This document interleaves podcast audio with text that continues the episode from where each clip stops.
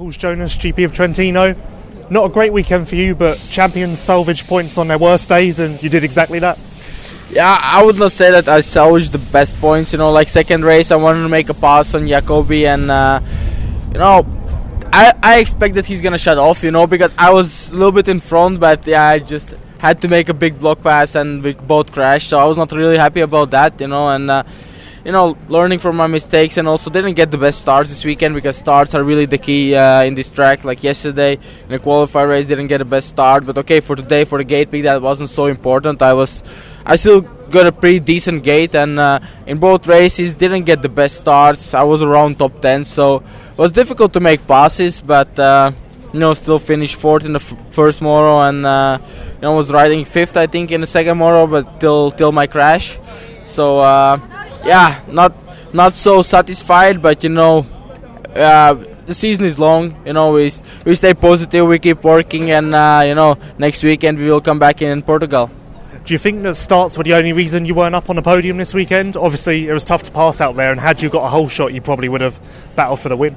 Yeah, for sure. You know, the start was the key. Like you, I saw like the the speed was there. Like in a time practice, in a warm up, free practice, I was I was pretty fast. Just like the starts, I couldn't ride my own line, so I had to struggle a little bit because here, when you make some small mistake in the bottom of the of the hill. Uh, yeah, you just struggle to get up there because it was really like enduro in some places. So I couldn't ride my own lines. I couldn't find the flow, you know, battling with other guys. So that w- I think if I would get a better start, even in top three, it will be a different story.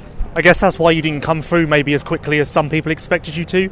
You'd go outside, try a move, but then it would go bad. You'd end up losing more time than you gained, and it was just like a constant to and fro. Yeah, exactly. There's a thing because most of the times you just had to stay behind and wait wait for other riders' mistakes because there was not so many places where you could go outside and inside where it was the same because I tried many times to to change some lines but in the end I didn't gain time I just lo- lost time. So it was better to just stay behind and wait for a mistake like I did in the second moto I stayed behind uh, Henry and yeah he made a small mistake. I tried to pass but the mistake was too small. So uh, you know we both crashed and you know things like that happen and uh, you know now maybe you know everyone was asked everyone's saying yeah oh, you're going one one one and uh, when you're gonna stop you know now it's stopped the book that talk is stopped so uh, you know looking forward for next gps already Are you actually happy that that talk stopped? Obviously, that must have been putting a lot of pressure on you, whereas now you can just kind of focus on each GP, get as many points as you can, and look to the bigger picture. Yeah for sure you know maybe, maybe i didn't put any pressure on myself but like all the time everyone just in all the interviews they mentioned that so it sits somewhere in the, was sitting back in uh, of my mind so it was it was not easy. I think that's a good thing that you know now we get like uh, let's say we can push the restart bot- button and uh, keep working And hey, it's not too bad because you didn't actually lose that many points in the championship. Olsen had a bad day, and obviously he was the closest to you coming in. Yeah, for sure. You know, uh, it wasn't so bad. Like I think still the lead is like 28 points, and Jorge now is second. So I, it's pretty good. You know, uh, for sure. You never wanna lose lose points to some rivals, but you know you can also not win every single GP. So uh, yeah. Obviously, this track uh, hasn't been too kind to you this weekend, but you are fast here. Do you enjoy coming here? Do you think it's good for MXGP?